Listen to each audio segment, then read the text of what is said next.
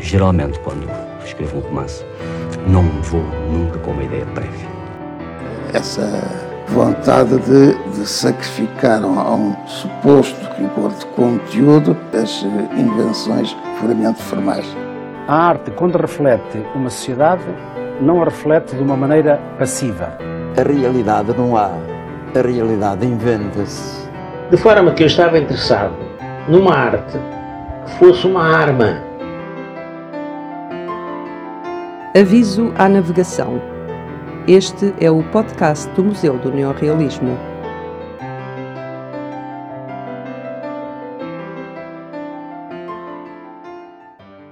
Neste podcast, apresentamos a intervenção de Jorge Silva Melo no ciclo Encontros e Desencontros com o Neorrealismo no Museu do Neorrealismo, em 2007. Figura referencial da cultura portuguesa em diferentes áreas, sobretudo do cinema e do teatro, como encenador, realizador, ator, crítico, tradutor, ensaísta e argumentista, Jorge Silva Melo teve um papel decisivo na renovação do teatro em Portugal após o 25 de abril de 1974. Jorge Silva Melo tinha também um carinho especial pela memória do neorrealismo, nomeadamente pela sua relação com a figura literária e cultural de Mário Dionísio, e foi um colaborador do nosso museu. Ora bem, boa tarde. Li hoje no jornal, no único jornal que ainda compro e sempre me arrependo quase todos os dias, o público, uh, mas li que fazem hoje exatamente 50 anos uh, que foi condenado à morte Eichmann. Eu tinha nove, deve ter sido o primeiro conhecimento político que eu tive na minha vida. Foi uma coisa que foi muito falada na altura, tinha nove anos. Uh, sei que o meu pai se revoltou imenso com a condenação à morte, ele era contra a pena de morte, como eu também sou.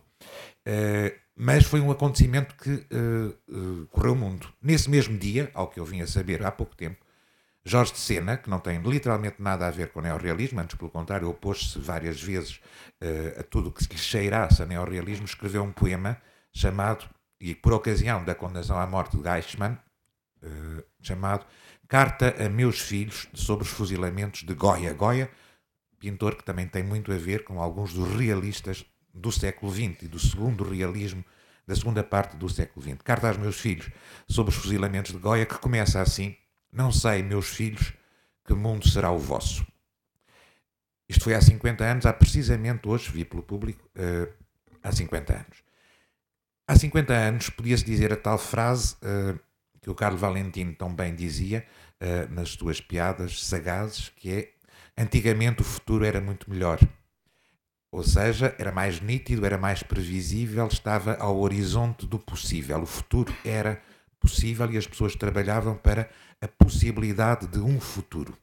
Isto era comum a pessoas que estavam próximas do Partido Comunista, pessoas que estavam próximas eh, dos católicos ou que estavam dentro da Igreja, mas havia uma espécie de horizonte de futuro que era possível e pessoas que não têm nada a ver com o neorrealismo podem escrever um poema como este, Carta a Meus Filhos, sobre os fuzilamentos de Goya, próximo da hipótese de, um futuro melhor.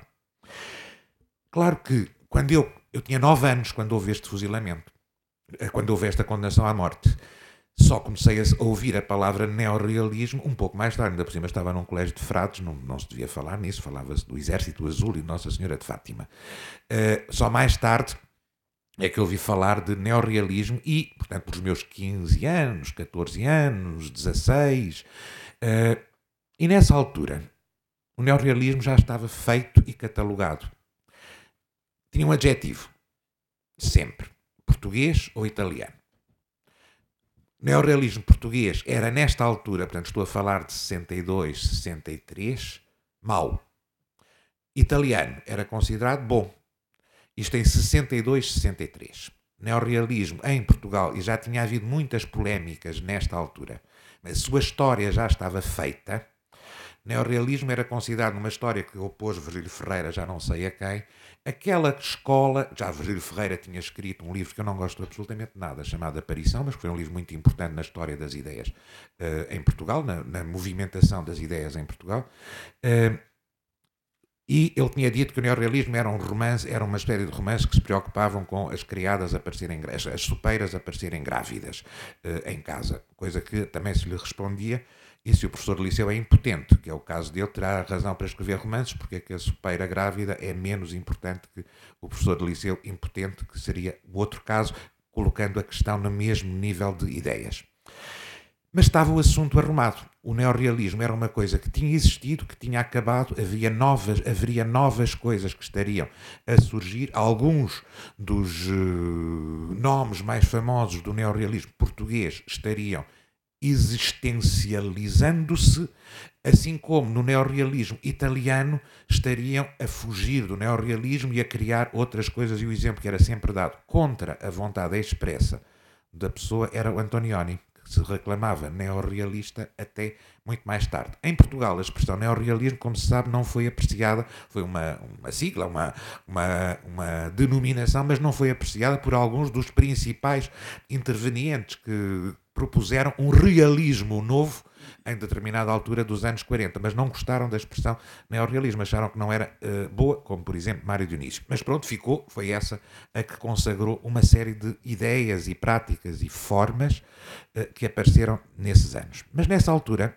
princípio dos anos 60, a doutrina principal era que o surrealismo é que tinha sido a coisa mais importante, que havia muitos artistas que não tinham nada a ver com a política e que também eram muito importantes, era sobretudo o grupo da Távola Redonda, David Marão Ferreira, uh, Couto Viana, que tinha a ver com a política, porque era da mocidade portuguesa, mas que fingia que não tinha a ver com a política, porque era só poesia, uh, mas... Uh, mas todo esse grupo uh, que, que estaria libertado das amarras das desligações à oposição. Isto era a doutrina que aparecia nas páginas do.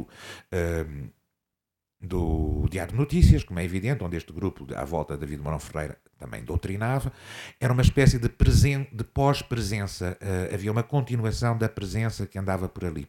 Os surrealistas tinham alguma importância, sobretudo num jornal chamado Jornal de Letras e Artes, que saía às quartas-feiras, não era este, uh, e que era dirigido por Bruno da Ponte, e que tinha ali alguma uh, agitação à volta do, surreal, do surrealismo, também eram, apareciam expostos, e o neorrealismo português tinha passado de moda, exceto no Diário Lisboa Juvenil, onde eu comecei a trabalhar, dirigido por Mário Castrim, e onde as pessoas faziam esforço para ser neorrealistas. Era uma daquelas preocupações que aos 14 anos, como é que eu, quando for grande, consigo ser neorrealista para agradar ao Mário Dionísio, ao, ao Mário Castrim, porque tenho que fazer coisas sobre pobrezinhos que eu nem conheço, nem sei onde é que é, uh, talvez no casal ventoso haja pobrezinhos, como é que eu hei de ter consciência de classe que eu não tenho, mas era essa a ambição dos jovens que escreviam para o Lisboa Juvenil, último reduto de uma doutrina em que a arte teria a ver com a sociedade. No resto das outras coisas não havia. E a história estava feita em relação a Portugal. Mais ou menos por esta altura, houve uma grande polémica que eu não percebi. Foi à volta de um filme chamado Rocco e os seus irmãos, de Luchino Visconti. E a polémica foi grande e renhida. Eu não a percebi. Ainda há uns restos disto. O último crítico que se reclamou neorrealista, que é o Batista Bastos, crítico de cinema, que se reclamava neorrealista e que participou num filme absolutamente maravilhoso a que devemos imenso, que é o Blarmino, de Fernando Lopes.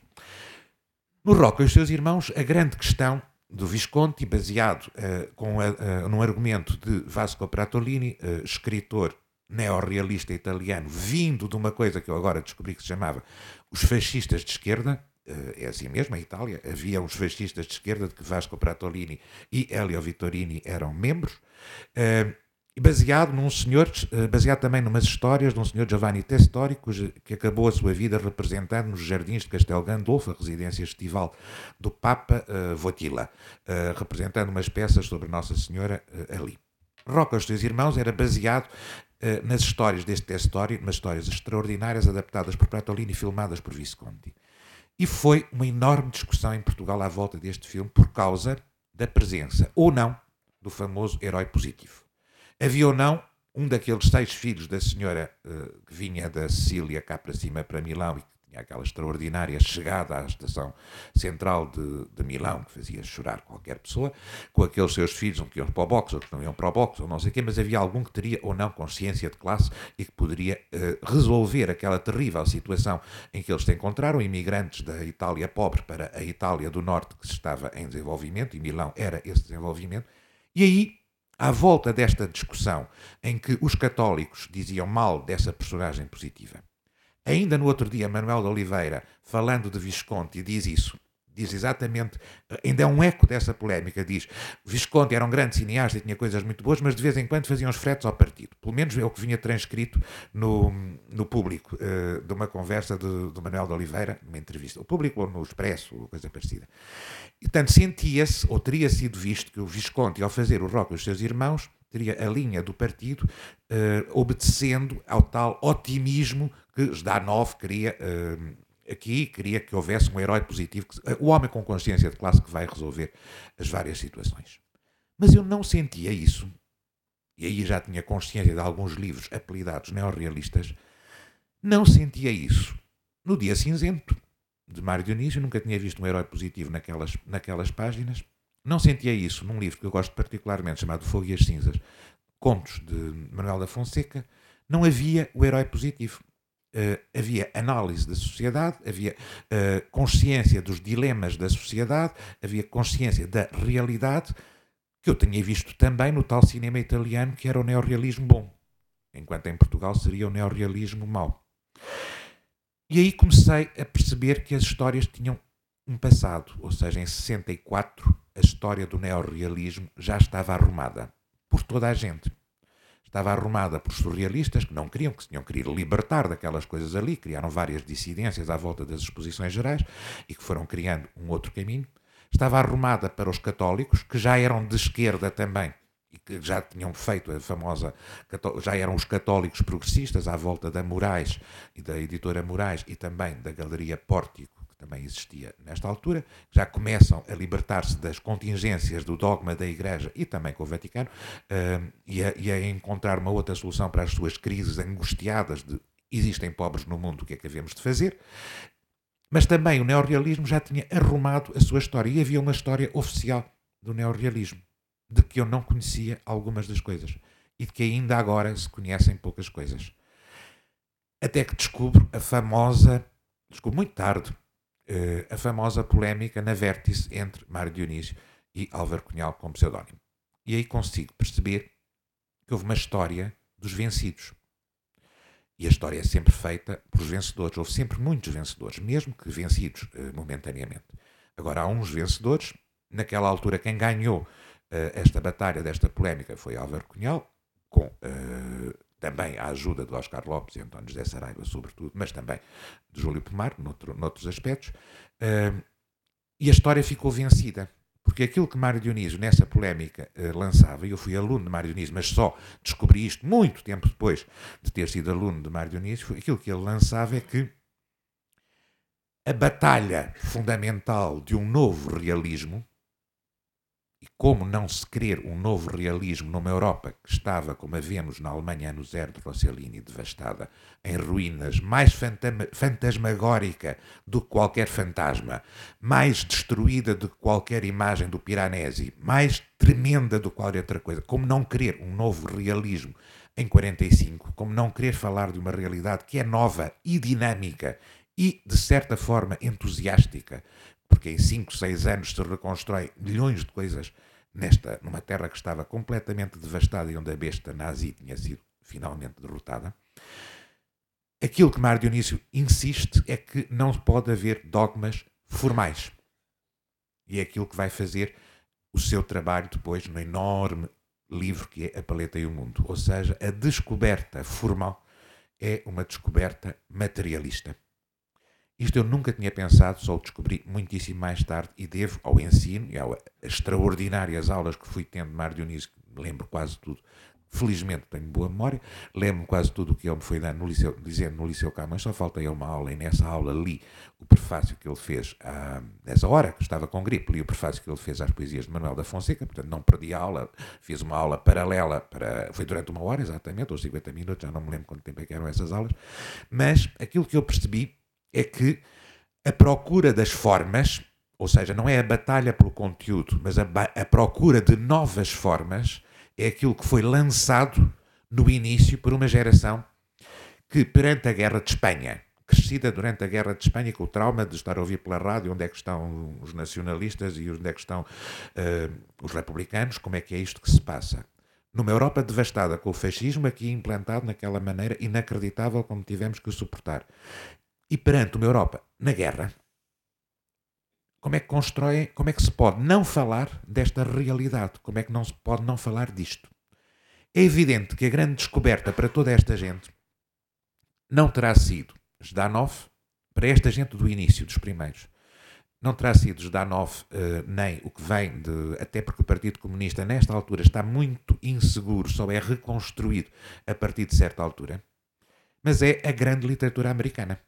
E a grande literatura americana e espanhola e a grande literatura que aparece via México, como se sabe, a enorme força editorial do Fundo de Cultura Mexicano, que é absolutamente, Fundo Editorial Mexicano, que é absolutamente genial, todas aquelas edições. Ainda no outro dia o Fernando Lopes me dizia, sabes que os franceses estão a descobrir agora o Siegfried Krakauer, que é um grande teórico do cinema. Eu tenho a edição mexicana dos anos 50 e só agora é que ele foi editado em França. Ah, pois. E aquele, apareciam imensas coisas via, via México, que também chegaram a Portugal, porque era mais fácil ler uh, aquele espanhol uh, possível. E essas informações modificaram o mundo.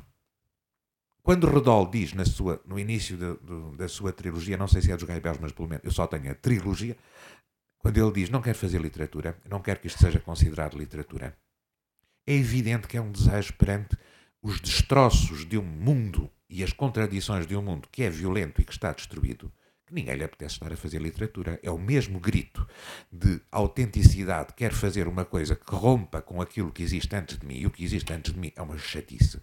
Quer fazer uma coisa. Literatura pimba. Literatura pim, como o Almada teria dito ao Dantas. Acabemos com isto. Acabemos com este sistema literário, com este mundo literário que existe. A força do real, a força da realidade é de tal forma grande. A vida aqui entre uh, Alverca, Alhandra e Vila Franca de Xira é de tal forma arrasante que eu quero contar esta história da maneira mais simples. E aí o que eles vão todos encontrar é que o jornalismo é uma fonte literária. A maneira de escrever uma grande reportagem é uma maneira, é se calhar uma maneira de reinventar o romance, coisa que vem da América, coisa que vem da escrita do Hemingway, coisa que vem do grande romance americano dos anos 30, 30, 40. O jornalismo é fonte para também a possibilidade de reinventar o romance. A poesia popular, caso de Manuel da Fonseca, com a influência evidente de Lorca, é uma maneira de encontrar. Vamos encontrar novas formas. E o que vemos é a reinvenção no neorrealismo português, da primeira parte do neorrealismo, a reinvenção permanente de novas formas, onde a rapidez e a gravura, que vai, ser, vai existir mais tarde, mas que começa a haver, sobretudo a partir do ciclo do arroz, aqui uh, que o Júlio Pomar e o Rodol uh, estiveram, começa a aparecer a litografia, a estilogravura, a, a, a ideia da reprodução da obra de arte acessível, não digo a todos, mas que é possível de existir, assim como uma ilustração, no caso do Manuel Ribeiro Pavia, a ilustração dos livros começa a ser difundida. A ideia de uma cultura para mais pessoas ou de uma, ideia, de uma outra ideia diferente. Eles interessaram-se quase todos, e é isso que me chega também pela tal uh, evocação do Visconti que vos fiz, pelo cinema, forma nova. Pensaram cinema, escreveram cinema namoraram o cinema. Redol tem algumas colaborações com um homem simpático, Manuel Guimarães. Uh, pouco mais, Namora também tem algumas colaborações. Namora também os retalhos, é uma maneira nova de se escrever contos que não são contos, que não são memórias, que não são retalhos, mas é uma forma nova que é encontrada para também tratar de uma realidade que surpreende o jovem médico. Uh, que ele é, como é que é possível falar desta nova realidade só encontrando para isto uma forma diferente das formas que existem. Não é com as formas da presença que eu continuo uh, a tratar desta nova realidade, das formas da presença, do romance psicológico, do que até podem ser romances particularmente interessantes, ou da poesia confessional, que também pode ser interessante, mas não é com essas formas que eu vou continuar. Sim, na presença reconheço, diz o jovem neorrealista, em Casais Monteiro uma vocação de não personal. Ele não quer fazer poesia íntima, personalizada, ele quer fazer uma poesia sobre a história, é isso que me interessa. Portanto, reconhecem em Casais alguma importância. Eh, histórica, literária, interesse literário, já não o reconhecem em Régio, com quem há polémicas, porque não interessa o confessionalismo ou o psicologismo eh, que determinava a, escrita, eh, a escrita de, de Régio. Mas interessa a proposta das formas novas. Há uma coisa que é muito engraçada, tem a ver com as minhas, as minhas profissões, é que se o cinema interessa os jovens neorrealistas e o cinema italiano marcou eh, profundamente cinema italiano, que reparem bem também na, na, história da América, o grande filme, primeiro filme neorrealista será o Ossessione do Visco, ainda do, do comunista Visconti, baseado num romance americano de James Cain. Uh, o carteiro uh, toca sempre duas vezes, é baseado nele. Portanto, a descoberta da América e das formas novas que aparecem, o romance popular, o romance policial, uh, é o que vai marcar a descoberta destas novas formas. E foi isso o que eu ia percebendo, é que naqueles 10 ou, ou 15 primeiros anos em que aparece esta nova proposta vinda de Coimbra do, do neorrealismo, seria a descoberta de formas novas em 52, 50, entre 52 e 54, há, é, são os anos das grandes polémicas e das grandes decisões dentro do movimento estético. Aqui. E começa o grupo, de, aquilo que é chamado o grupo de Lisboa, ou seja, à volta de Mário Dionísio, um, Cochofel, uh, Lopes Graça, também, Carlos de Oliveira, que vem de Coimbra para cá, começa aí a haver um grupo de pessoas inteligentes que fazem uma espécie de conspiração, não conspiração, em que são mais ou menos eh, arredados das diretrizes e a história oficial do, do, do, do neorrealismo não vai contar com, esta, com este grupo.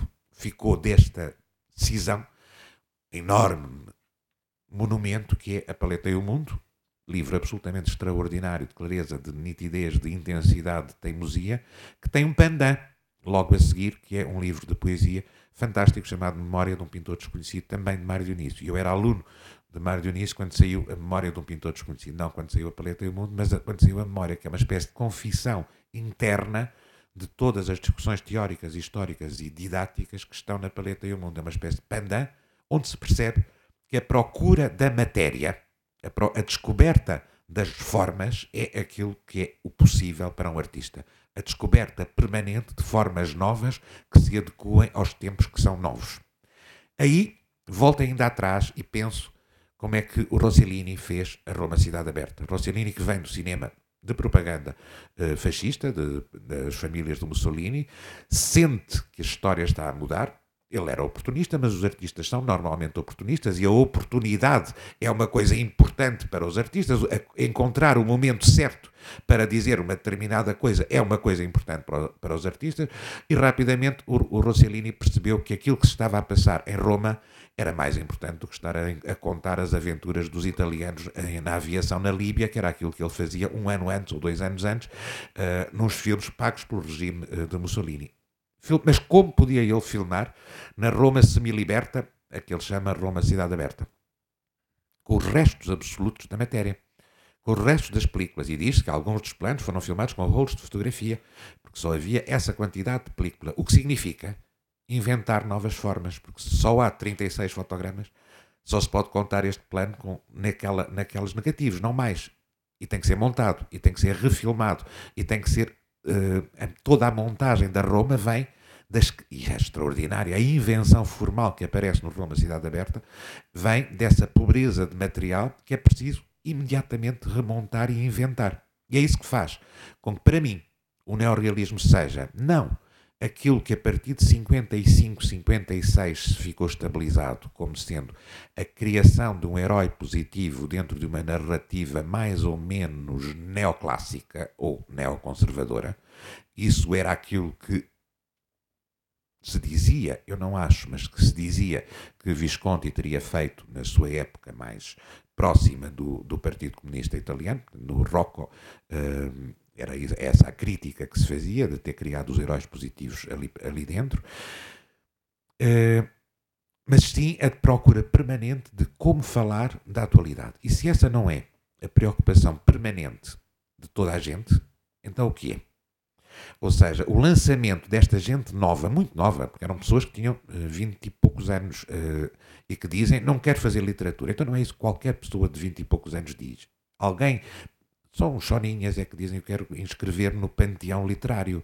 Uh, todos querem, naturalmente e com a força da guerra, a, a, a, a, brutalidade necessária para tentar impor uma coisa, querem ir contra o cinema que existe, contra a literatura que existe, porque ela é demasiado apertada para eles próprios e para, aqui é o caso importante, a força extraordinária da realidade que estão a sentir e a viver. E foi isso o que me fez perceber que aquilo era a minha gente, meus antepassados. Depois, a evolução deste chamado Grupo de Lisboa é, uh, é curiosa. Uh, vão perceber através da procura das novas formas, vão agarrar muitas das coisas próximas do novo romão francês, vão agarrar muitas das coisas próximas do pós-neorrealismo italiano, como Vittorini, vão apadrinhar jovens escritores uh, mais novos do que eles, portanto, como Cardoso Pires e, uh, e Augusta Blaira, sobretudo, vão estar, vão estar num movimento uh, ali de descoberta de outras coisas. Mas toda esta gente, e é sintomático isso, ignorou o teatro, à exceção de Redó. O teatro não tem qualquer importância nem para Carlos de Oliveira, não, aliás, ele ia assistir a alguns dos meus espetáculos na, no Teatro da Cornucópia e lembro dele ter ido ver uma peça homónima, porque nós fizemos os Pequenos Burgueses de Gorky, ele tinha escrito os Pequenos Burgueses, dele próprio, uh, e ficar muito aborrecido com aquilo e até dizer, esta peça nunca mais acaba. Uh, uh, pronto. E é verdade que nunca mais acabava. o, o Carlos de Oliveira não tinha nada a ver com o teatro, Mário Dionísio escreveu uma peça de teatro uh, no sanatório quando estava doente, mas era uma peça para ser feita por amigos e mais para convívio uh, enquanto estava ali aborrecidíssimo, sem nada que fazer, e mais para um sentido comunitário, viver ali um pouco numa comunidade do que para estar a, a falar a outros. Era mais para consumo interno e para estarem ali divertidos. À exceção de Redó. Redó tentou uh, escrever para um grupo estranho, a Maria Emília, uma peça estranha, onde tentou fazer uma conjugação estranhíssima de realismo. E aí eu não diria que a Maria Emília seja realismo a neorrealismo, é realismo mesmo, à verga, a realismo do século XIX, uh, eh, realismo, onde, e é muito curioso aquela, essa, aquela junção, a criação daquilo que é, uma, é também um outro vencido do momento, esta peça. Porque é uma peça que ele faz o, e que é representada no Teatro Estudo Salitre. O Teatro Estudo Salitre é um teatro que tem imensa importância no pós-guerra, mas não é um teatro de esquerda. Gino Saviotti, diretor do Teatro Estúdio de Salitre, Uh, era um homem que terá tido ligações com o regime de, o regime de Mussolini e não com os fascistas de esquerda de que, de que, já falei, com os fascistas de direita, que é essa coisa estranha que há em Itália. Uh, terá tido ligações diretas, muito diretas, gostava muito de teatro, ele e a sua mulher faziam teatro lá e o grupo que, que andava por lá era o David Mourão Ferreira, a Fernanda Botelho, que chegou a representar uma peça do David Mourão Ferreira no Teatro Estudo de Salitre e, portanto, queriam fazer umas peças mais sobre a condição humana em geral, uh, as relações humanas uh, em abstrato, havia personagens como o homem, uh, Adão, era um o Pedro Bom era um dos autores que ali aparecia, e há duas incursões estranhas. Rodó tenta apanhar para a sua peça a tradição anarquista que tinha estado à volta de Araújo Pereira, o grande professor, eh, pedagogo, encenador, amigo de Raul Brandão, eh, pai do Roberto Araújo, pintor, professor de Belas Artes, eh, ligado às Gerais também, sogro da Manuela Porto, única atriz que terá estado próxima do neorrealismo, mas não como atriz, uma outra profissão que os atores também têm, que é declamador, uh, não tanto como atriz ou como organizadora, mas é uma coisa, já vamos ver o que é o declamador e o que é o ator. Uh, o, e o teatro foi, uh, essa tentativa foi a Emília de Araújo Pereira, atriz, tradutora de Ibsen, mulher do Araújo Pereira, quem representa a Maria Emília, numa peça costumbrista, curiosa, não sei o quê, e que é ali feita, e essa linha de um certo realismo desaparece.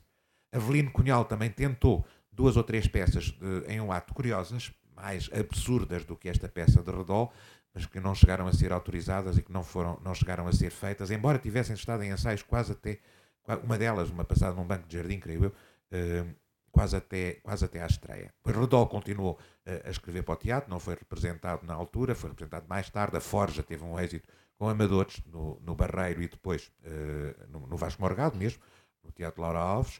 Uh, e depois o Destino morreu de repente, que foi a, a, última peça mais circense, que é uma peça já da época final de Redol. Mas todo o resto. E porquê? Porque, porque é que ninguém se interessa pelo teatro? O teatro deveria ser uma arte de massas, deveria ser uma arte com futuro. Não. É uma forma passada para todas aquelas pessoas. O teatro possível no Portugal daquela altura cheirava a mofo. Eles não gostavam da maneira de representar dos atores possíveis. Eles não se interessavam por aqu... queriam não queriam gravata. Andavam quase todos de... sem gravata. Uh, não queriam aquela maneira emproada uh, de representar que vinha do nacional.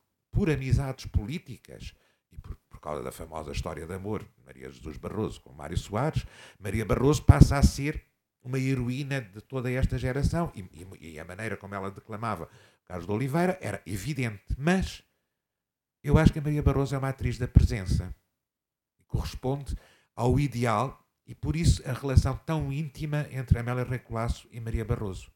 Ela é a atriz de uma palavra sem corpo, de uma palavra que não tem uh, o, o corpo físico. Se vocês virem o ator do neorrealismo, a Silvana Mangano, dos filmes mais programáticos do, do neorrealismo italiano, como o Arroz Amargo, não é a espiritualidade da Maria Barroso, por exemplo, no Mudar de Vida, do, do Paulo Rocha, onde eu gosto imenso dela. O que ela representa é régio.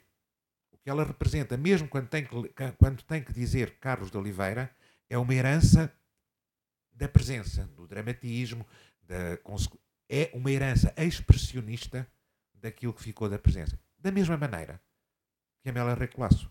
Mela Recolasso também é quem monta as peças de José Reis, de João Gaspar Simões, que eram más, como não se pode imaginar. Então, uma, o vestido de noiva era de meter medo, mas eram, foram montadas e levadas à cena pela, pela, pela Amélia Recolasso, numa ligação evidente com aquela geração literária que o neorrealismo não queria. E quando digo literária, digo também maneira de representar. Eles não queriam, não, não suportavam esta maneira de representar. Queriam pessoas mais humanas. Como sabem, Rafa Vallone, um dos grandes atores, extraordinário, ator que também trabalhou muito no cinema italiano, vinha do mundo do futebol, não vinha das aulas de dicção do, do, do Conservatório Nacional, mesmo que tenham sido dadas por Araújo Pereira. Queriam, eles queriam uma vitalidade. Aliás, quando Paulo Rocha faz mudar de vida para o seu protagonista, não vai chamar nenhum ator português, chama Geraldo Del Rey, vindo do Brasil. Uh, o que também tem a ver com essa necessidade de uma. Por amor de Deus, não quero só pequeno burguês a fingir que são aristocratas, que é o que o teatro português me pode oferecer naquela, naqueles anos 30, 40, que servia ao uh, teatro da presença, psicológico, uh, sentimental, passado num drama burguês, mas que já não servia ao mundo do neorrealismo. E, portanto, o teatro, que poderia ser uma arte de massas, pensado por eles como arte de intervenção pública e política, é posto praticamente à margem do neorrealismo. E só pessoas menores, próximas do neorrealismo, é que se interessam pela crítica, uh, pelo teatro, pessoas que, aliás, não eram muito bem vistas no núcleo mais duro do, do neorrealismo inicial. Em contrapartida, a declamação, sim. Quer Manuela Porto, personagem misteriosa que se suicidou em 50, creio eu, uh, e que terá tido uma grande fama na divulgação, estranhamente e curiosamente, da obra de Pessoa. Não tanto na declamação de poetas do neorrealismo, mas é famosa a sua interpretação e o êxito que teve ao declamar a Ode Marítima, que eu creio que ainda não, está, não estaria editada nessa altura em que ela começou a declamar. Editada, não tenho a certeza. Ou talvez numa revista, mas é, enquanto objeto, sim, na revista, em revista, mas não enquanto livros era uma coisa de revista. a Ode Marítima, ela é declama, isto marca toda a geração dos neorrealistas, mas também dos surrealistas. Fernando, Fernando Lemos continua a dizer que ele foi porque uma vez, fotógrafo e, e, artista, foi uma vez ouvir um recital da Manuela Porta da Sociedade Nacional de Belas Artes, viu umas pessoas vestidas de preto uh, a entrarem para lá como se fossem para a missa, diz ele. Uh, era uma matiné poética, chamava-se, e ele ouviu a, a Manuela Porta dizer a Ode Marítima e ficou extasiado com aquilo e disse, eu quero ser, este, eu quero ser artista. Tinha 12 anos, era filho de um marceneiro da Rua de Sol ao Rato. E foi, uh, e conseguiu ser. e esta importância, mas a a declamação da poesia, isto agora é uma teoria que eu tenho, que não é teatro, que usa os artifícios do teatro, é mais ou menos o que a gravura é para a pintura a óleo ou a acrílico. É aquilo que pode ser reproduzido facilmente dentro de uma pasta, sem meios, uh, e que é fácil de fazer em qualquer momento. E isso foi aquilo que interessou aos neorrealistas, a possibilidade de atores de prestígio atrizes, neste caso Manuela Porto, e depois, na sua esteira, Maria Barroso, mas vinda ambas do Conservatório, da Escola do Araújo Pereira, passando ambas pelo Teatro Nacional da Amélia Rei Colasso, a declamação disso. Mais tarde, muito mais tarde, já nos anos 60, será uh, uh, Rogério Paulo o homem que vai dizer que é neorrealista e que tenta fazer. Mas, quando vemos o teatro que o Rogério Paulo fez, vemos que ele fez também o mesmo teatro, até, até ao 25 de Abril, ou antes, antes, do 25 de Abril, fez também o tal teatro da presença os dramas psicológicos, os dramas uh, sociais, mas com, com contraposição de personalidades e sem uma outra coisa para além, para além disso. Mesmo a morte do caixeiro viajante, do Arthur Miller, passa para o Rogério Paulo sem passar, só o fez depois de 25 de Abril. Foi António Pedro, pessoa que esteve ligado a Rolão Preto e aos fascistas de direita uh, portugueses e que depois passa para o surrealismo. Quem monta no Porto com dinheiro do SNI, a Morte do Caixa Viajante de Gaster Miller, que para mim é a grande peça e a extraordinária peça. Vi recentemente em Londres e continuei emocionado com, com a qualidade dramática dessa peça, daquilo que será o neorrealismo americano. E volto à América e a acabar com uma outra coisa que um, que um Arthur Ramos, realizador de televisão e encenador de teatro, me dizia que gostava muito de Nova York. E dizia Nova York é a única cidade onde uma das praças principais se chama Union Square, a praça dos sindicatos. Não posso esquecer disso quando Ramos o dizia, porque realmente isto corresponde à maneira como esta, esta gente do início uh, do pós-guerra português olhou para a literatura que vinha da América, e que era o Upton Sinclair, que era o Sinclair Lewis, que era o Steinbeck, que era o Hemingway, a rapidez da narrativa, a rapidez da poesia e esta coisa de Nova York ser, no seu centro, uma praça que se chama Union Square. Esta, isso também faz com que a editora que vai consagrar a segunda geração dos neorrealistas se chame Europa-América e não Europa-Rússia, ou Lisboa-Moscovo, ou Lisboa-São Petersburgo, que é como agora chamam. Uh, mas chama-se Europa-América. O fascínio pelo mundo novo. E a América vai até ao México. E até ao Brasil, de Jorge Amado. Uh, mas o fascínio pelo, pelo mundo novo, pela nova forma, pelas formas que são descobertas, os muralistas mexicanos, não é? Os pintores a óleo, é, os muralistas, porque é também uma nova forma, estão a fazer murais. É isso aquilo que me interessa e aquilo que eu gostaria de ter aprendido com a descoberta incessante do Mário Dionísio. Observe então que a descoberta das formas a partir do exemplo de Mário Dionísio não só foi estrutural, como eh, define uma perspectiva muito particular, que aqui foi lembrada, isto também serve para dizer que estas iniciativas do museu têm a ver com a pluralidade de opiniões e com eh, perspectivas que naturalmente não serão, nem têm que ser coincidentes com as do museu. Uh, mas eu agora lançava algumas questões em torno dessa mesma perspectiva para depois também passar ao auditório algumas questões.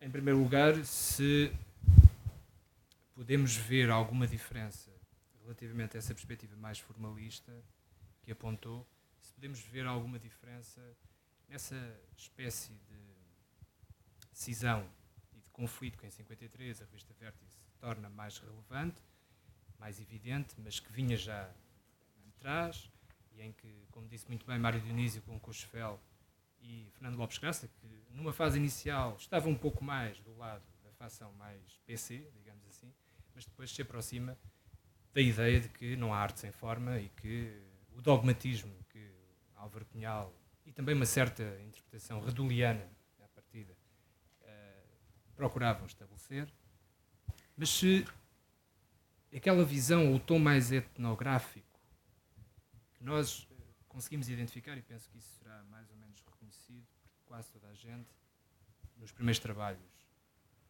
do Alves Redol, embora no Soeiro Pereira Gomes não haja tanto esse lado etnográfico, ou melhor, ele é acompanhado com rigor e com uma estilização literária mais forte do que em Redol.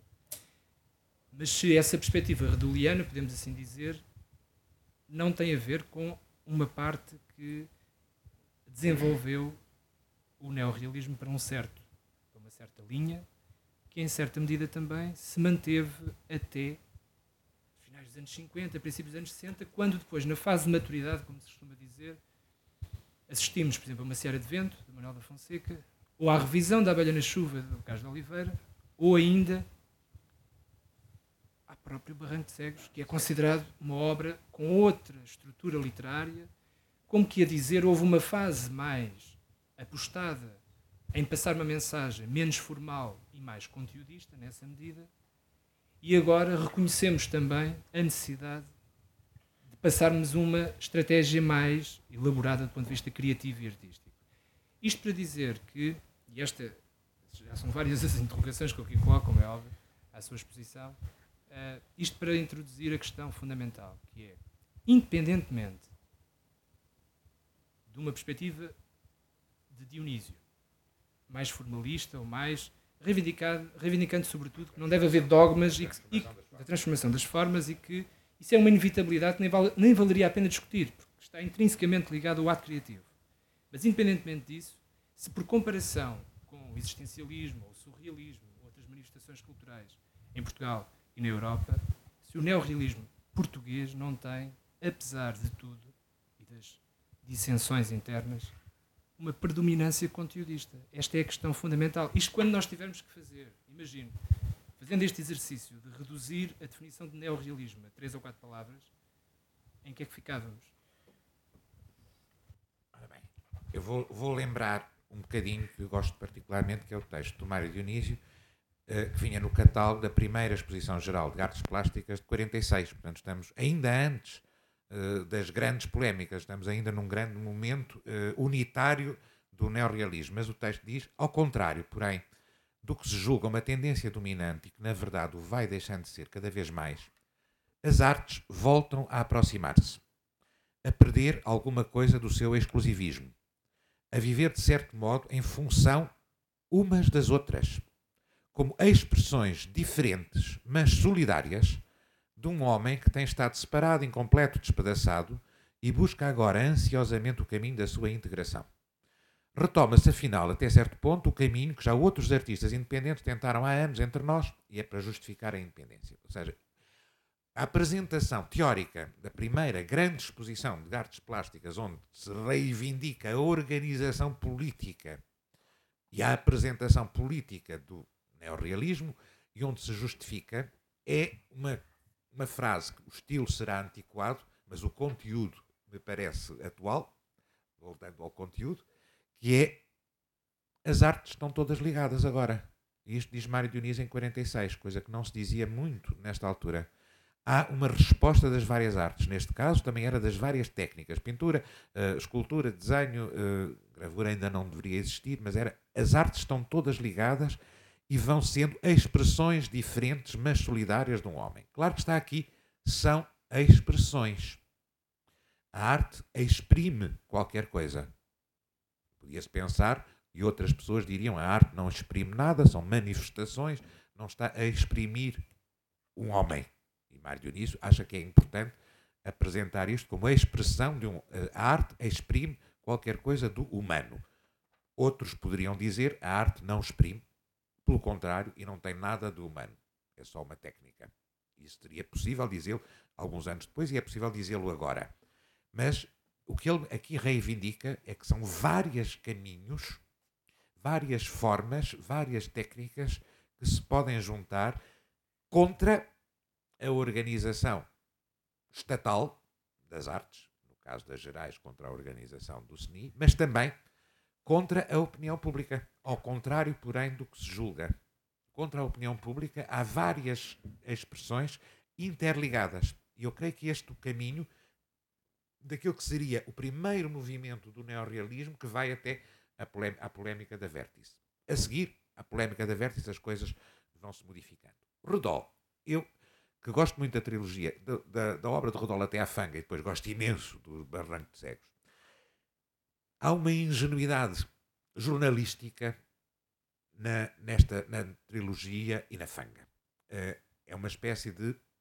Eu quero contar absoluto, quero fazer a reportagem ficcionada desta coisa. Isto é aquilo que agora se paga muito dinheiro para ir ver na Cultura Gesto, que é ver o Opordoc, Doc Lisboa, uh, aqueles vários documentários que passam por arte e depois são editados pela Midas Filmes uh, em DVD. É isto. É rebentar com os esquemas uh, narrativos que existem e encontrar formas mais diretas de uh, transmitir, de captar o real. Se isso tem a ver com a transmissão do conteúdo e da mensagem, que era a conclusão do conteúdo que a partir dos anos 60 começa a ser dita, eu não sei. Ninguém me fala agora no Apordoc ou no Doc Lisboa da mensagem dos documentários. Falas do Michael Moore. Uh, sim, senhor, esse tem muita mensagem. Porque, é porque a sua forma é manipuladora. E isso já toda a gente verificou que a forma do Michael Moore é manipuladora. No caso do, do da, da ou será mais manipuladora, ou, ou, será obviamente, será obviamente manipuladora. No caso do, do, do, interesse pelo real, é evidente que agora não podemos deixar de ter interesse pelo real, de tal forma, tudo o resto, a, a ficção é de tal forma grande, mesmo na nossa vida política, nós já não conseguimos ver primeiro-ministro, é só um, é um personagem publicitado, eh, é um, é um objeto de pura, pura propaganda, como também dizia o, o Vasco Polito Valente no outro dia, uh, um produto de publicidade, já não se consegue ver nada que precisamos de, pelo menos nos 15 dias que a Cultura Gesto permite, ver alguma coisa da chamada rea realidade filtrada. Eu creio que o Redol, ao dizer eu não quero que isto seja literatura, é isso mesmo que ele promete. Estou farto dos romances com os dramas do professor que não quer casar e quer casar e que está angustiado e que não sabe se há Deus ou se há Deus. Aqui em Vila Franca estão a acontecer coisas. No outro dia o Júlio Pomar dizia-me uma coisa que tem a ver com isto. Eu gostei muito, eu estou a fazer um filme, como vos disse, sobre a, sobre a gravura. Júlio Pomar tem uma, é uma grande agudeza de espírito e dizia as primeiras gravuras que eu fiz, as personagens, e mesmo o gadanheiro, as personagens quase podiam ser estátuas. São estáticas, são, mesmo quando têm movimento, são estátuas. Porque eu fiz uma viagem por Espanha uh, com o engenheiro Manuel Torres, que era um dos fundadores da gravura, e vi aquelas personagens paradas ali nos campos espanhóis e aquilo marcou-me imenso, aquele castanho amarelo uh, e aquela gente, uh, mesmo quando estava torcida, eram estátuas e as minhas primeiras gravuras e muitas das coisas que eu fiz eram estátuas. Uma vez vim a Vila Franca e tenho fotografias dessa vinda a Vila Franca, fotografias tiradas pelo engenheiro Torres, e o movimento era tal, a largada de touros em Vila Franca era tal que aí compreendi que podia pintar o movimento. E são as gravuras e as pinturas de, dos touros em, em, Vila Franca, e é engraçadíssimo ver. No outro dia mandei para a Eduarda isso, que era, isto parece copy-paste, porque vi as fotografias, era copy e depois pintava, a gravura era o paste do, do copy, exatamente igual às fotografias, embora ele não tivesse pintado a partir das fotografias. Uh, foi só da memória, e o, quem tirava as fotografias era o engenheiro Torres, que estava ao lado, mas a impressão do movimento dos campinos e da largada de touros marcou e fez uma mudança para o movimento, ou seja, o que aqui é, o encontro de uma nova forma dentro da poética do, do Júlio Pomar foi a descoberta de um novo conteúdo. Tenho que agora que é tão impressionante esta esta maneira de movimentar-se, esta rapidez dos movimentos que eu tenho que captar isto e encontra uma nova forma e pinta e grava essa nova forma. Enquanto a tal viagem por Espanha, ao ver as personagens estáticas e paupérrimas e à espera da morte, fez as suas primeiras gravuras que são que seriam isso e mesmo o Gadanheiro, que ele também acha que é também uma estátua. Essa, eu acho que tem a ver com, sempre com esta procura de novas formas. O real é de tal forma forte em 45 Uh, eh, que vem isso. Depois, há uma outra coisa que também o Pomar me disse nessa mesma entrevista, que acho muito que nunca tinha pensado. Ele disse: Você não imagina o que era a informação que tínhamos aqui durante a guerra. Eu, Júlio Pomar, quase não sabia que tinha havido gravura alemã antes 45. Só em 45, 46 é que eu consigo descobrir que houve expressionismo na Alemanha. Porque nem o Salazar queria que se soubesse, nem o Hitler. Portanto, eu que cresci durante este tempo, só descobri a gravura alemã de 1910 em 50 ou em 40 e tal. A gravura em madeira descobria em 46 ou em 47, porque aí é que começam a aparecer nos catálogos do Goethe Instituto já desnazificado algumas das reproduções do Heckel ou do ou do Beckman. Eu não, nós quase não sabíamos, embora artistas como Mário Eloy tivessem andado para a Alemanha nesses anos e tivessem encontrado isto, eram experiências marginais. Ele era maluco, uh, fazia umas coisas à maluca, uh, não pertencia ao dogma, não pertencia ao dogma uh, ensinável. E este, mas ele diz que foi uma descoberta extraordinária. O Hogan, que não será um neorrealista, mas é de certeza um realista,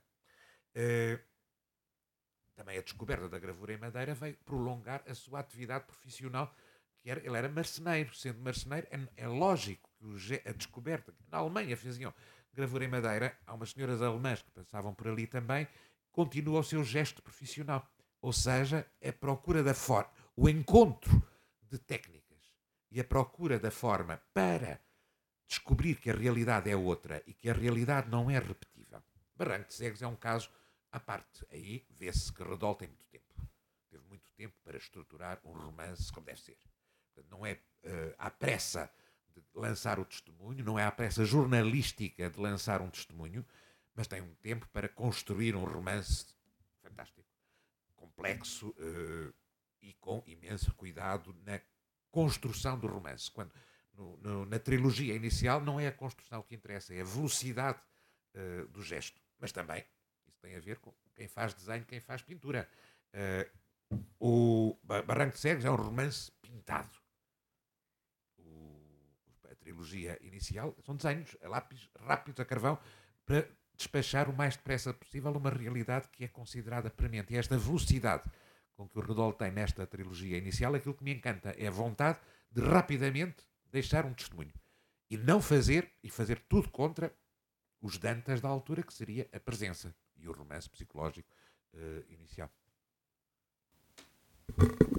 Muito bem. Não, vamos abrir uh, ao auditório algumas questões, ainda que tenha que fazer apenas esta pequena observação e depois poderemos continuar as nossas, as nossas conversas.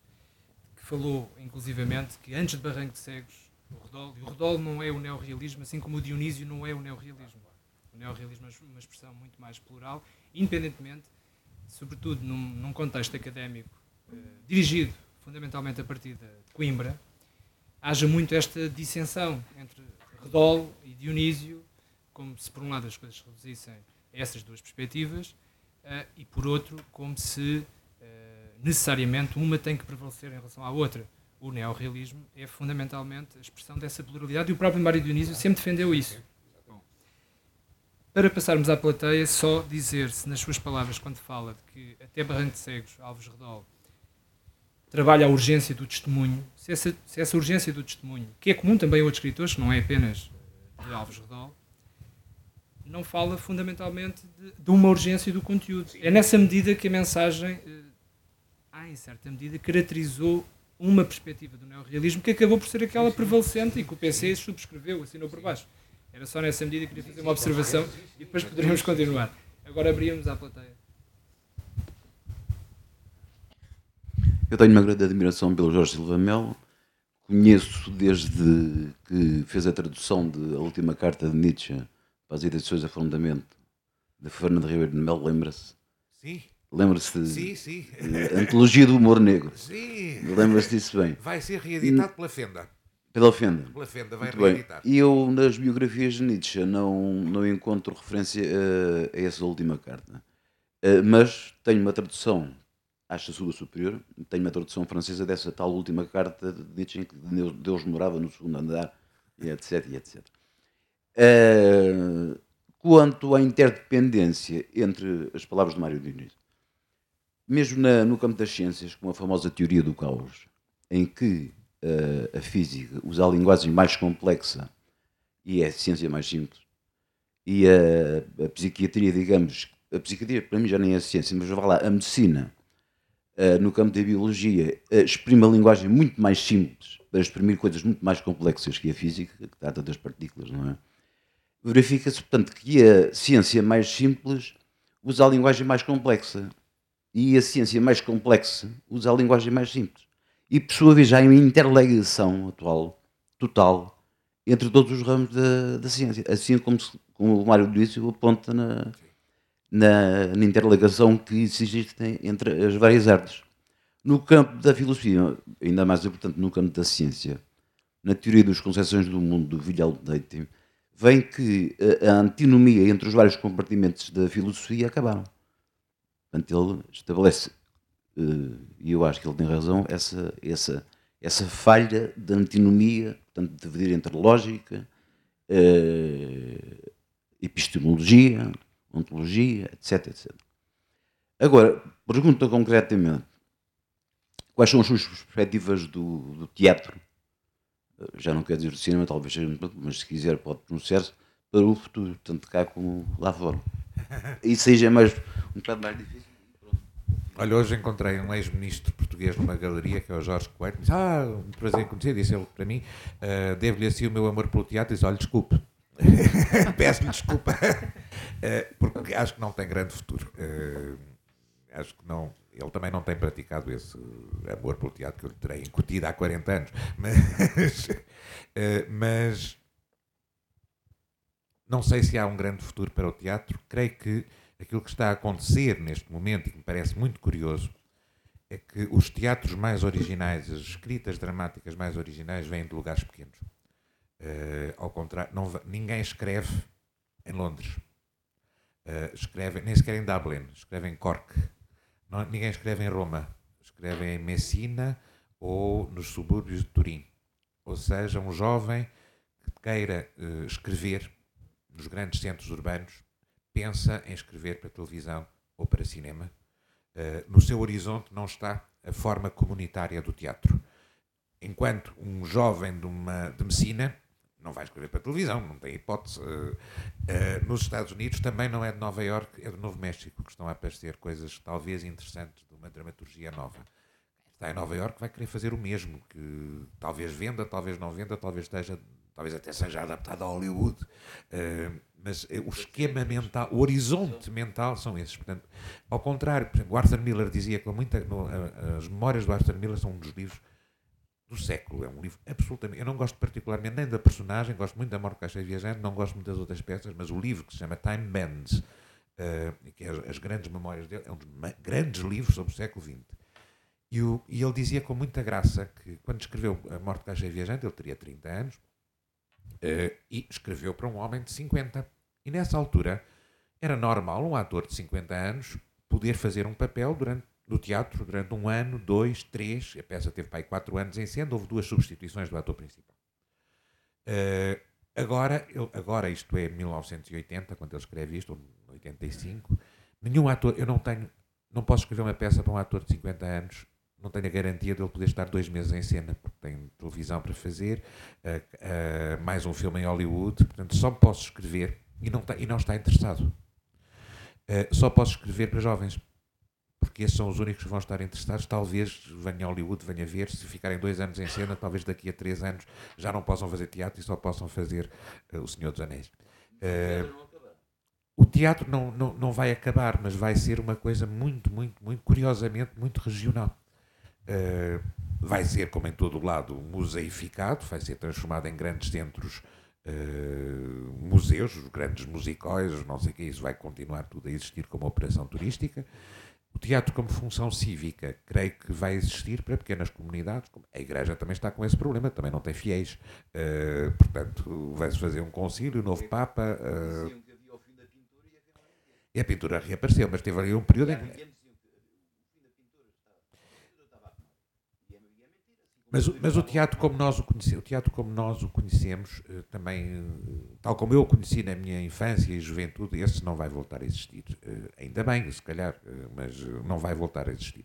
Tenho saudades. Eu gostava imenso de sentar numa sala cheia, de ver o pano subir, de ver ali uns atores, era engraçado. Mas esse já não vou voltar a ver nos meus tempos de vida, só no estrangeiro onde ainda existe. Mas quero aqui responder ao, ao David ainda sobre a história do conteúdo. A presença não fez também uma batalha pelo conteúdo. Ou seja, quando a presença reivindica o homem como centro absoluto da sua arte, o homem digladiado, o homem duplo, não está a dizer temos uma forma, talvez antiquada, para falar de um conteúdo novo que é o drama psicológico uh, do homem dividido dentro de uma sociedade preocupada o homem que o neorrealismo apresenta não é o homem dividido e angustiado psicologicamente. É o homem dividido socialmente, historicamente. Não é o mesmo homem que o homem da presença, embora às vezes sejam primos, eh, mas, mas é um outro homem. Só que a presença impôs um conteúdo diferente do conteúdo do primeiro modernismo. O seu conteúdo é o homem psicológico e a sua análise. Em oposição ao primeiro modernismo e na moda dos anos 30, que é regresso ao clássico, a presença diz. Júlio Diniz escrevia romances muito bem feitos, que é coisa que é verdade e pouca gente lê, é pena. Vamos escrever romances como o Júlio Diniz e o Dostoiévski sobre o homem preocupado com a morte de Deus. Ok. E o Gide. Ou seja, vai recuperar formas antigas da literatura. O que a jovem geração dos neorrealistas diz é: embora isto, tal e qual como os jovens documentaristas portugueses agora, somos poucos, vamos escrever depressa, a realidade que está à nossa frente é importante e não a minha realidade uh, individual. O que, o que, o Régio em Porto Alegre, isolado e lá com os Cristos todos, em Vila de Conde, com, com outros tantos Cristos, dizia é a minha realidade interior é extremamente importante. Uh, e eu quero, com estes Cristos todos, uh, preocupar-me sobre isso e testemunhar ou confessar as minhas preocupações, porque eu sou o centro do meu mundo e é esse o meu conteúdo, o meu diálogo com o Deus que não existe ou que existe, ou que eu pequei, ou não sei o quê. Romancista extraordinário, o Jogo da Cabra Cega é um grande, um grande romance, também muito construído e admiravelmente construído, tal como o Barranco de Cegos pertence aos grandes romances, ignorados, graças a Deus, da, da, literatura, da literatura portuguesa. Romance de grupo, complexo, eh, fantástico. Mas não é mas também tem uma imposição de um conteúdo novo em relação ao modernismo. O modernismo que não queria nada disso, que queria sim o entusiasmo pela modernização, entusiasmo que o neorrealismo herdou, a presença não gostava nada nem de máquinas nem de fábricas, só queria uh, umas igrejas e, uma, e, um pensamento e era misógina e provinciana, queria uh, a sociedade rural, a, a, a imagem da presença é a pequena vila de província. O neorrealismo será a aldeia ou a grande metrópole ou a ribeira, o cais. São os seus, os seus uh, cenários. Uh, e o cais é extraordinário, como vai ser para toda a gente. Do, eu estive a ver ontem um álbum sobre imagens de Lisboa, parecia que Lisboa era só um cais, era só um porto, porque a pintura de Lisboa desde 1910 até 1960 era quase tudo só ribeiras, pescadores, varinas, não havia mais, não havia mais ninguém, nem, nem um professorzito, uh, nem uma criança, era quase só varinas. Ah, pronto. Mas isto tem a ver com todas as, as, eh, as escolas que, que ali apareceram. O catálogo era muito engraçado de ver. E o único local, uh, eu julgava que era sempre Alfama por causa do Carlos Botelho, mas não. Cais e a Ribeira é que eram uh, os locais preferidos desde 1910 até Qual quase. Carlos Botelho Almada, é Alfama, lá, estava lá naquele sítio agora onde foram expulsos todos. Era o ateliê dele, era este onde a Câmara de Lisboa expulsou a Companhia de Dança de Lisboa. Era, era o ateliê dele, via aquelas vistas da janela, não precisava de sair para ir até ao cais, estava ali tão bem instalado. Portanto, eu acho que a história do conteúdo é todo, todos os novos movimentos e querem falar de uma realidade nova. Só que a realidade do neorrealismo é uma realidade social, com uma nova compreensão. Isso vê-se muito bem na polémica ficha 14. O que é que é a questão da realidade social e do homem social? É uma polémica que opõe Mário Dionísio justamente a João Pedro de Andrade, um dos poucos desta gente que não seria neorrealista, mas que se interessou por escrever para teatro, escreveu não sei quantas, muitas peças de teatro, e algumas foram feitas exatamente no Teatro Estúdio do Salitre, e aí há uma grande definição sobre o que é o homem individual, restos da presença, e o homem enquanto social e enquanto eh, coletivo, que o Mário Dionísio quer que, que seja o assunto da, de uma nova poética. E é por aí que ele se opõe e que eles todos se opõem àquela geração dos grandes escritores anarquistas ou anarcossindicalistas que estiveram na Guimarães Editora. Portanto, os Aziz Esperança, os Ferreira de Castro, uh, que eram aqueles que escreviam romances assim uh, sobre várias classes e também sobre pobrezinhos. Não era só os neorrealistas que faziam sobre pobrezinhos, os anarquistas também tinham feito. Uh, e sobre ruralidade, Serra da Estrela, Alain Neve também é sobre a Serra da Estrela, como os retratos da vida de um médico, só que a perspectiva formal do Ferreira de Castro ou do Namora, se compararmos uh, os retalhos com a Lenha Neve, são diferentes. E é, o que é diferente não é a realidade contada ou a mensagem de esperança, otimismo, mas a, a questão formal que o Namora encontra para quebrar a convenção romanesca eu nem gosto particularmente dos retalhos, mas há ali uma vontade literária de quebrar a tradição romanesca e de dizer o testemunho da realidade é mais forte do que a literatice que eu não quero.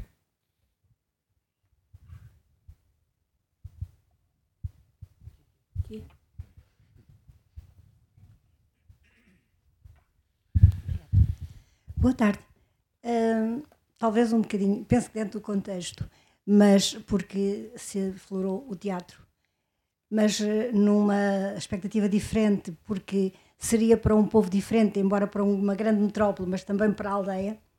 A revista, chamada Revista Portuguesa, em que nós tivemos grandes nomes, em que se dizia tudo aquilo que não poderia ser dito, uh, senão quando a porta era mesmo fechada, uh, qual, teve possivelmente algum papel em que se possa associar depois aos neorrealistas ou seja, a década de 50 e de 60.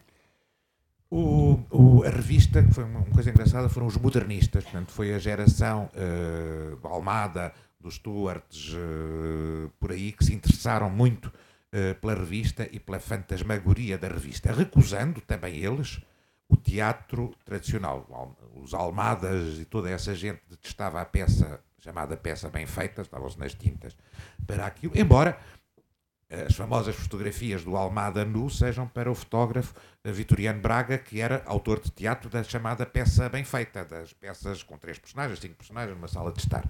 Mas eles não gostavam nada dessas coisas, gostavam era de, das variedades, do fogo de artifício, do circo e, portanto, também da revista. Houve imensa tradição entre, de namoro entre os modernistas e a revista. E a revista. No, nos anos 40, 50, a revista é completamente ignorada. Uh, embora algumas margens daquele grupo à volta do Carlos Botelho, daquele grupo ali da, ao pé do Conservatório, José Gomes Ferreira, tenham passado perto uh, da Beatriz Costa e do Chianca de Garcia, uh, mas não, eu não, eu não posso dizer que o José Gomes Ferreira, embora ele quisesse ser, ele estava sempre a dizer que queria ser neorrealista, mas o Mário Diniz dizia que ele não era. E acho bem, porque era, no fundo, um herdeiro de toda aquela tradição uh, diarística, uh, presencista uh, e anarquista, uh, entre Raul Brandão e uma poesia só dele, que agora, curiosamente, é muito engraçado agora ver-se o regresso ao real na poesia portuguesa contra a poesia 61, toda a gente dizer. Eu tive que ler o Elétrico de José Gomes Ferreira há pouco tempo, isto é que era o regresso ao real.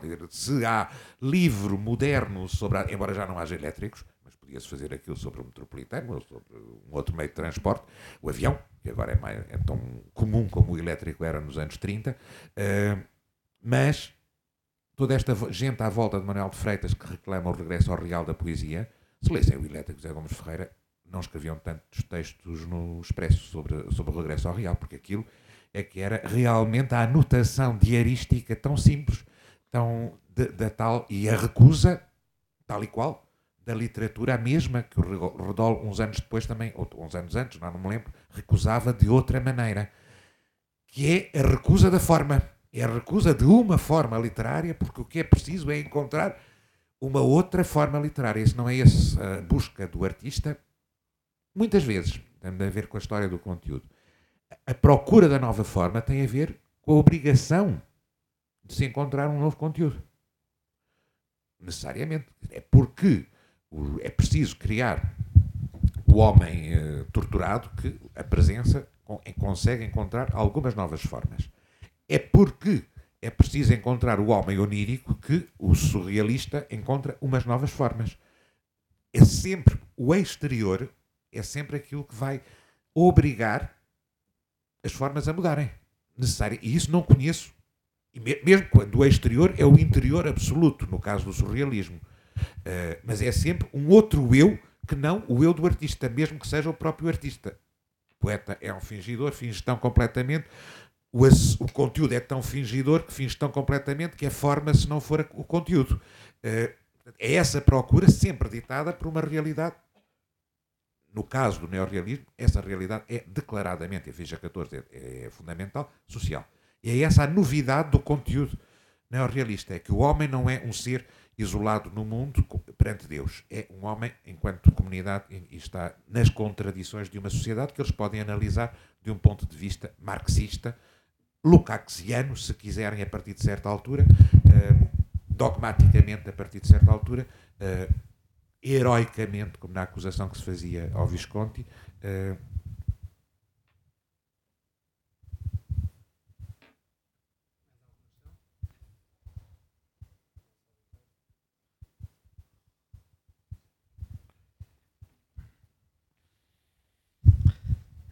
Boa tarde. Eu queria fazer uma pergunta. Se está a aparecer novos autores de teatro? Sim. Uh, felizmente estão a aparecer uh, novos autores de, no teatro. Uh, cuidadosamente, cautelosamente, depois de muito tempo de, de, trabalho com eles. Mas é preciso, para que apareçam autores de teatro, é preciso tempo teatro tem uma grande. E agora é curioso, nos Artistas Unidos abrimos um concurso que se chama. Isto não é um concurso, somos do contra, não queremos abrir um concurso que se chame concurso. Uh, chama-se isto não é um concurso, nós não vamos escolher as melhores. Se fosse, se fosse para escolher as melhores, é natural que fosse um concurso. Nós vamos escolher três peças que seja possível nós fazermos dentro dos nossos meios. Podem não ser as melhores, pode ser que haja uma que tenha 50 e tal atores e que seja uma obra-prima, mas nós não podemos fazer. Uh, Portanto, vamos escolher as peças que nos cabem dentro do nosso molde. Portanto, são as mais, isto é um problema que tem a ver com a arte, adequadas e a adequação. Os artistas são sempre oportunistas, ou seja, eu tenho que encontrar a, a melhor peça para esta oportunidade em que eu a posso fazer.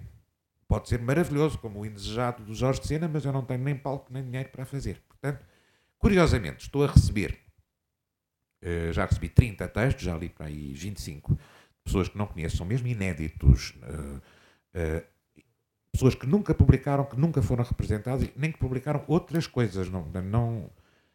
E já descobri três autores que me interessam. Uh, não tenho ideia nenhuma do currículo deles, não sei quem que são novos, são velhos, parecem novos pelos assuntos que, que abordam, mas pode ser que não sejam. o, conteúdo, o conteúdo. Nem sequer, mais uh, palavreado. eu que sou velho não digo tantas vezes fixe, não me lembro que a palavra fixe é necessária, portanto, uh, e outras uh, do mesmo género. Uh, portanto, o, mas, mas tenho lido e, e parece-me curiosa a vontade de fazer teatro. entrou na moda o teatro para uma camada jovem, desapareceu da moda para as pessoas de 35, 40 anos. Não, não põem os pés no teatro, mas aqueles grupos de jovens estudantes que saem à noite passam muitas vezes pelas, pelas salas de teatro, como vão ao DOC. No, no, quando há, é muito engraçado, quando há DOC Lisboa na Culturgest, não temos um espectador. Porquê? Estão todos lá. Uh, são aqueles 5 mil uh, espectadores que há em Lisboa e que estão todos lá, à procura do real. E que são as pessoas que estão entre a universidade, o primeiro emprego a seguir à universidade, uh, e que fazem 95% da, dos espectadores. Está a haver jovens escritores. Para isso é preciso o quê? tive uma, uma ideia que, está, que funcionou. Por três ou quatro que eu achava que tinham vontade de escrever. Porquê é que não traduz uma peça para mim? Olha, traduz-me esta do Beckett, olha, traduz-me esta do Pinter, olha, traduz-me esta. Aquilo podia ser que entrasse lá na cabeça, na cabeça deles. Entrou. Uh, traduziram, uh, viram os ensaios dessas traduções e se eu fizesse uma peça, ah, que engraçado, uh, e será boa, deixa-me cá ver. e consegui montá-la. E agora já começam a fazer peças por outros lados e a ser representados no estrangeiro. Mas para ser representado, por exemplo, o Travers Theatre, que é um importante teatro de Edimburgo, muito interessante, vai montar uma peça do Zé Maria Vieira Mendes, que eu fiz há quatro anos. Há, quatro, há cinco anos, em 2002, chamada Tilne. Pediram agora a tradução. Estamos em 2007. Eles já têm uma tradução, uma primeira tradução, há cinco anos, em 2002. Só agora é que este. E é um pequeníssimo, é um teatro muito importante, mas tem uma equipa de cinco pessoas ou seis pessoas a escolher textos. Só agora é que a tradução chegou aos cargos importantes, embora uma das, das uh, diretoras literárias já tenha dado o seu parecer uh, positivo há cinco anos. Uh, a tradução foi feita, agora vão fazer uma nova tradução, a peça deve entrar em produção para o ano, portanto, seis anos depois. Se nós, Artistas Unidos, não estivéssemos a existir com uma velocidade de cruzeiro durante este tempo todo, essa peça nunca teria chegado à cena em Edimburgo. Porquê? Porque é preciso ele ir lá, a Catherine, a diretora literária do Travers, mandar-me um mail a dizer então já há nova versão da tradução. Sim. Uh, eu gostava muito que ele viesse cá, eu gostava muito de ir aí encontrá-lo. São coisas muitíssimo lentas que, evidentemente, o Estado, uma coisa chamada Instituto das Artes, devia ser isso que assegurava. Somos nós, nós é que pagámos as traduções, uh, pagámos, conseguimos arranjar dinheiro para, dinheiro para isso, uh, e ele vai, vai ser feito lá, e é muito interessante que seja, e vai conseguir outras coisas. Foi feito na Suécia. Também é engraçado, porquê? Porque houve uma peça para um ator de 60 anos, não há muitas peças para homens de 60 anos que brilhem, e havia um ator de 60 anos que não devia ter nenhum filme em Hollywood naquela altura e que queria fazer aquela peça, fez, teve um grande êxito na Suécia, o Zé Maria nem sequer a viu. Um outro autor interessante, que estão as pessoas a interessar-se por ele também no estrangeiro e cá. Mas depois o Estado é aquela coisa absolutamente extraordinária. Uh, quando se quis montar, uh, há uma peça que, eu quis montar do Zé Maria Vieira Mendes chamada A Minha Mulher e que, em princípio, tinha, eu, eu, Artistas Unidos ia montar, garantia 50% da produção e havia uma outra produtora que concorreu para os subsídios e que ia garantir os outros 50%. A entidade que dava os subsídios disse que não dava à outra produtora esses 50% porque uh, já estava produzida por mim, mas eu só tinha garantido 50%. Então onde é que ia descobrir esses 50%?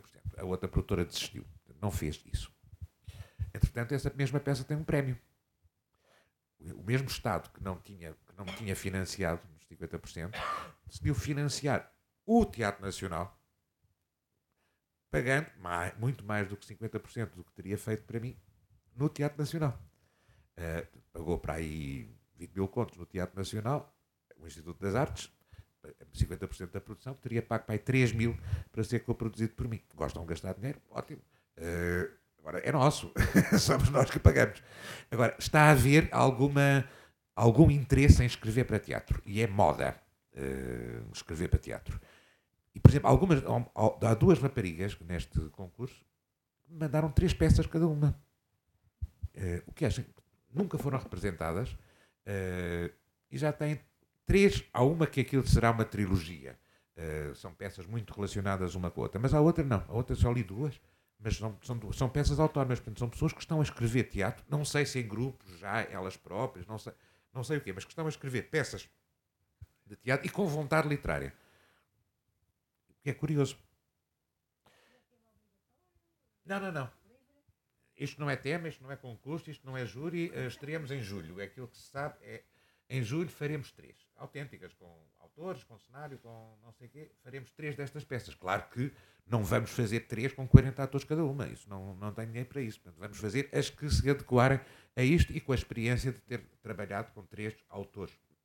Eu não sei se são jovens, uh, mas novos, no sentido inéditos, uh, e que vão ser apresentados, portanto, trabalhando com eles, debatendo e, e tentando encontrar o debate possível.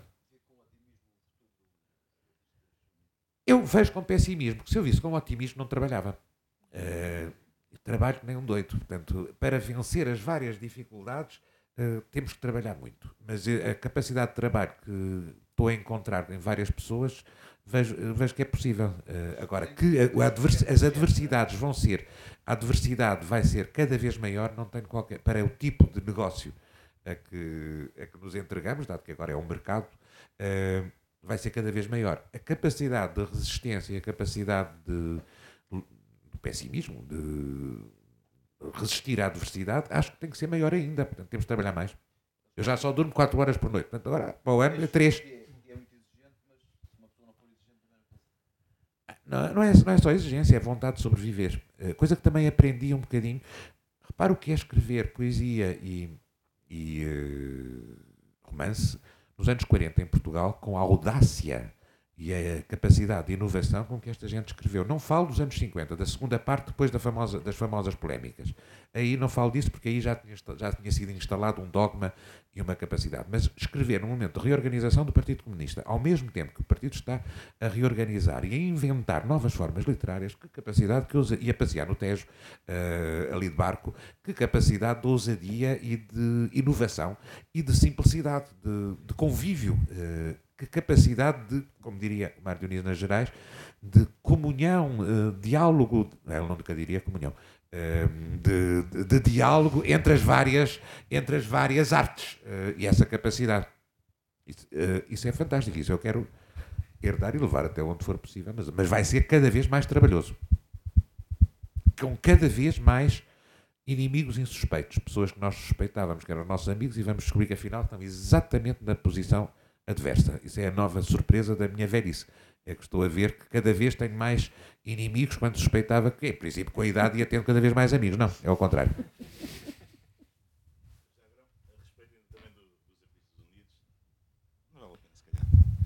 Uh, neste momento, depois da Santana Lopes, tudo como, é que, como, é que, como é que vocês estão? Têm, têm Estamos um... bem.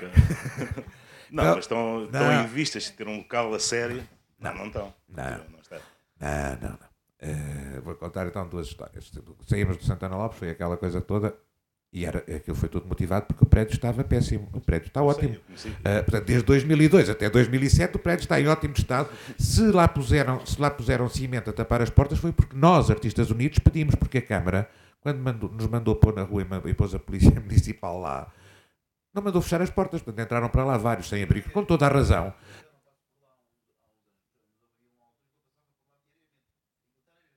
Está na mesma, todo, todo, está na mesma. Portanto, aquilo nada aconteceu. Portanto, agora tive uma. uma portanto, a única alteração que aconteceu foi que há três semanas tive uma reunião com a Rosalia Vargas, vereadora da Cultura da, da Câmara Municipal de Lisboa, e a sua assessora eh, Isabel Corte Real. Eh, e foi uma reunião muitíssimo simpática, ao contrário das reuniões que eu tenho tido ultimamente. Qual é a eficácia desta reunião? Não sei. Ficou mais ou menos decidido o seguinte. eh, a variação da cultura e a variação do urbanismo, ou seja, Manuel Salgado, irão fazer uma visita à capital. Comigo foi o que eu pedi. Não sei se é comigo, mas eles irão fazer para ver a viabilidade de utilização parcial do edifício, escritórios, para sala de ensaio, aquilo não caiu. eh, aliás, eu posso dizer uma coisa: é eh, aquilo foi feito pelo Balsemão, que não é parvo, eh, eh, nos anos 90, foi todo transformado e com cimento. Portanto, é um dos poucos prédios seguros do bairro Alto. Porque aquilo tinha rotativas de, de jornal quando o Balsemão foi diretor da capital.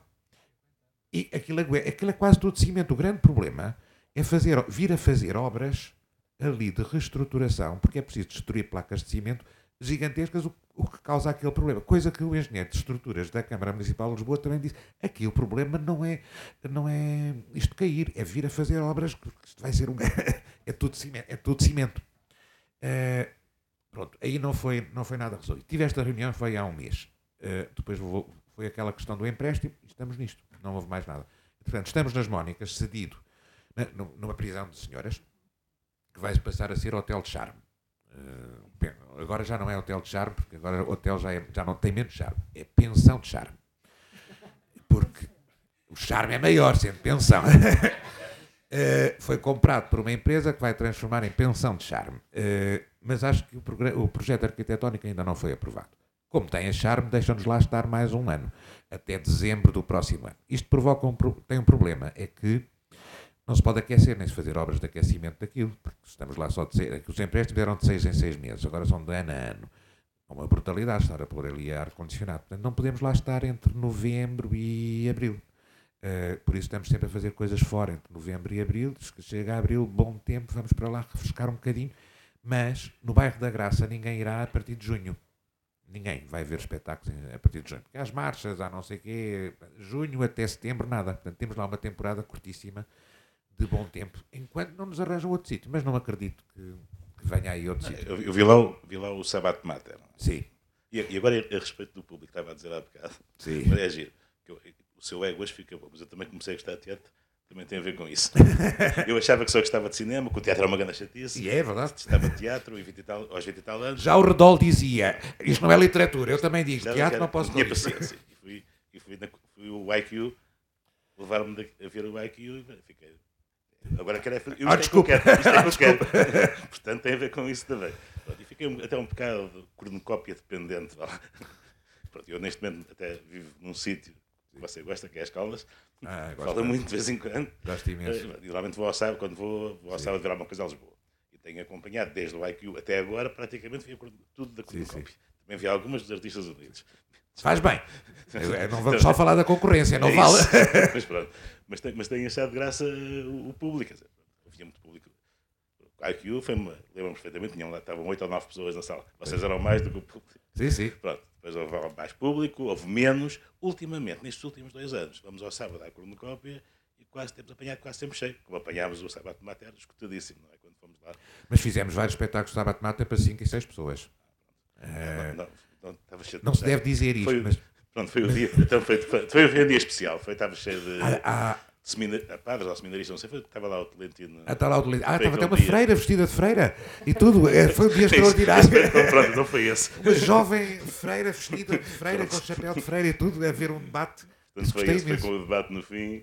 Mas, mas eu noto, noto no, pronto, especificamente na cornucópia. Pois. Sei lá, e também no São Luís, daqui há tempos fui ver o do José Luís Peixoto, aquela do Sim. Eh, e muita gente, ultimamente muita gente. Mas é muito engraçado, porque ainda no outro dia estava a discutir isso. O público vai muito às, às grandes instituições, não vai aos marginais. Eh, isso é muito engraçado. Por exemplo, aquele, eu não sei se pode dizer isto, mas eu estive a falar jantar com aqueles rapazes que fizeram uma peça no CCB chamada Shopping and Fucking, eh, cuja tradução é com estrelinhas. Teve imenso êxito no CCB, estava esgotadíssimo, não sei o quê, nos 4 ou 5 dias. Passaram para a Politécnica, estão com 5, 6 espectadores. Eh, mas continua a fazer shopping and fucking. Eh, a peça é a mesma, mas deixou de, de atrair. O espectador está muito eh, confiante nas grandes instituições, Teatro Municipal, CCB, Culturgest, museus, muito confiante nas grandes instituições e muito menos. eh, por isso, o, o, êxito do, do DOC Lisboa não seria o mesmo se fosse feito, por exemplo, num pequeno cinema ou, no, ou numa, ou no quarteto. Se o quarteto abrisse para fazer o DOC, não teria lá ninguém. Eh, sendo na Culturgest, ficou, há uma espécie de assinatura de prestígio que, que é dada pelas grandes instituições. E isso é o contrário.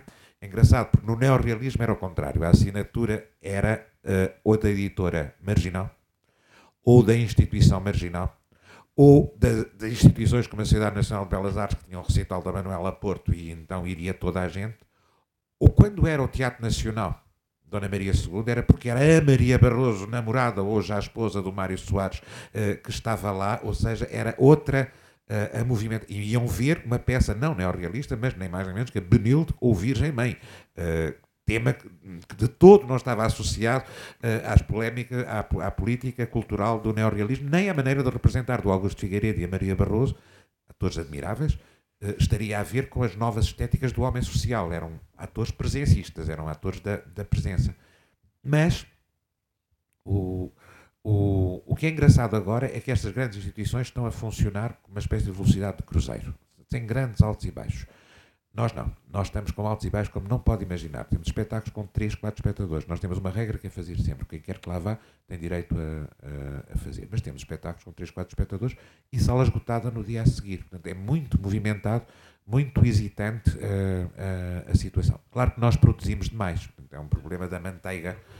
É, é o problema da manteiga que tinha excedentes. Portanto, nós temos muitas peças, em, fazemos muitas peças, temos muitos atores, estamos sempre com espetáculos em cena e se calhar eh, temos que pô-la no frigorífico, como a manteiga tinha que ficar no frigorífico para não ir para a África e matar fome.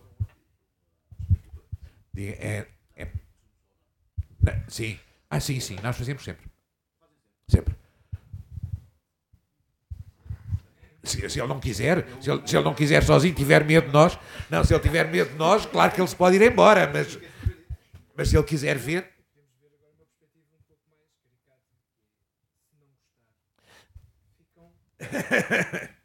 Pronto. Claro. Não, se eles forem embora. Ah, há uma famosa digressão do Anatole Godot, da primeira estreia do À Espera de Godot, eh, com- ensinado por Roger Blanc, quando foram a Estrasburgo. Foram para uma sala daquelas que cadeiras de pau eh, e que faziam muito barulho.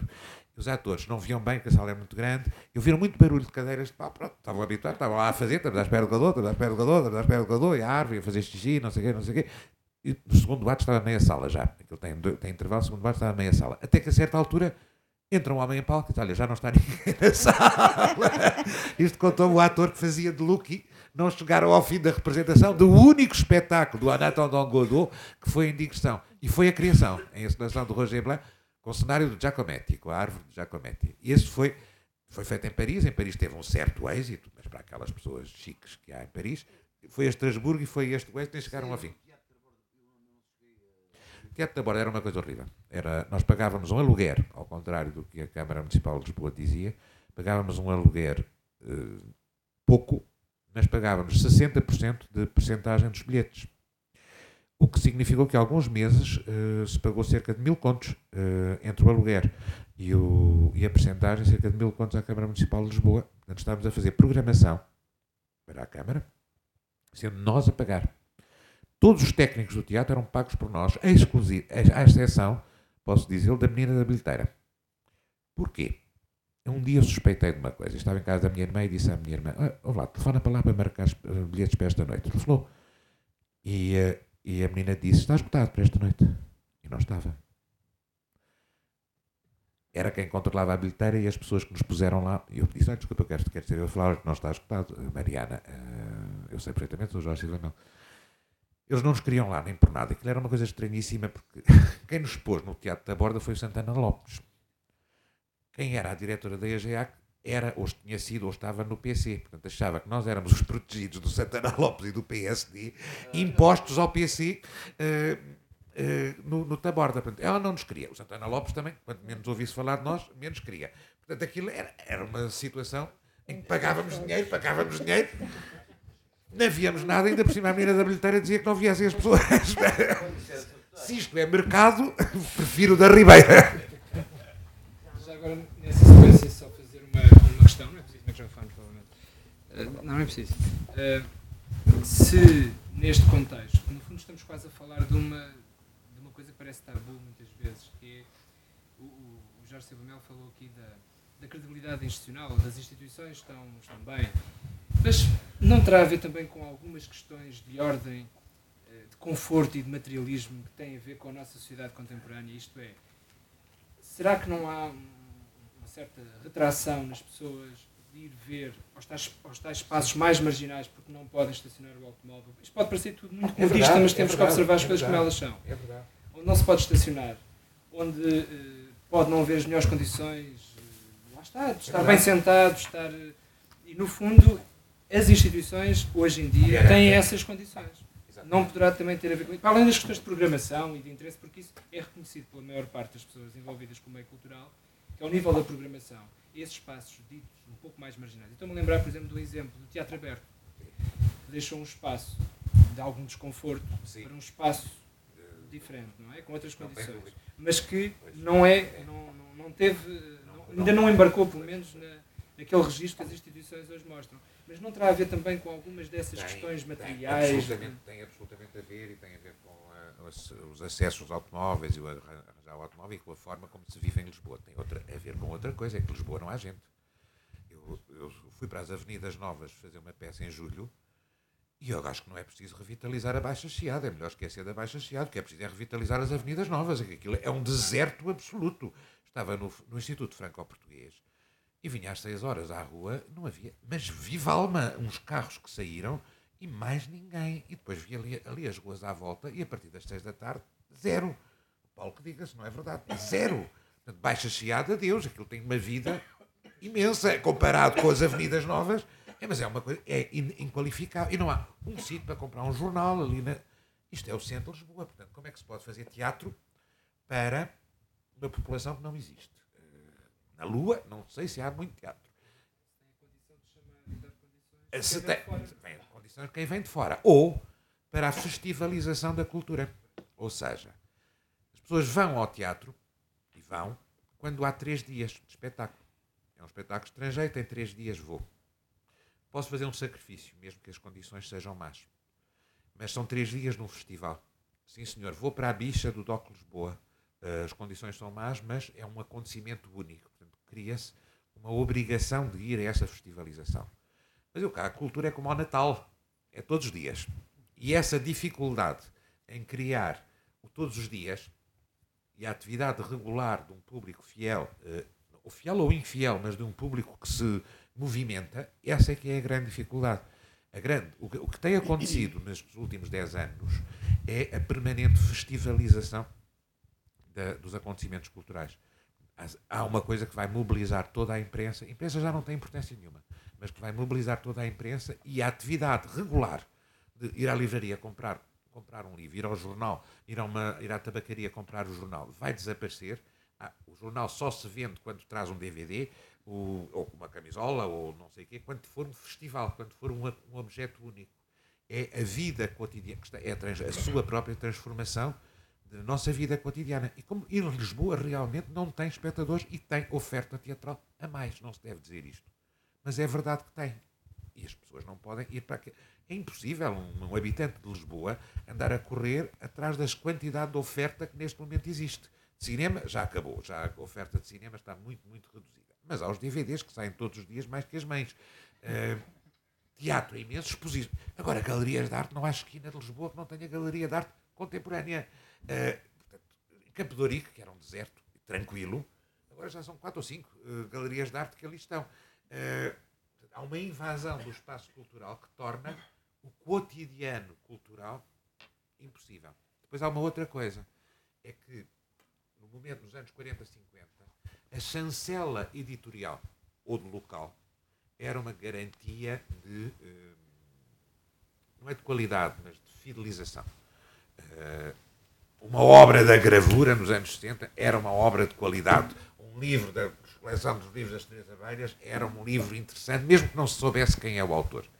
A balbúrdia editorial, ou a balbúrdia de programação, ou a, a esquizofrenia, a dupla personalidade da programação, torna as pessoas. Eu sei lá se isto é bom, este livro sai na Síria ao fim, mas sei lá se isto é aquela porcaria. As, as chancelas já não têm a mesma identidade. Edita-se livros, programa-se por acordos comerciais. Eu edito este livro porque arranjei dinheiro da embaixada de não sei onde e do instituto não sei quê, lá vai o livro editado. Só edito se tiver não sei quê. Isto não tem a ver com uma comunicação entre o editor, amante dos livros, e, os, e, o, e o, leitor. Aquela definição do Robert Voisin é absolutamente extraordinária, que é, o Robert Voisin era editor da edição de Minuit e declarou, eu fiz esta editora para editar aqueles livros que mais nenhum editor quer editar.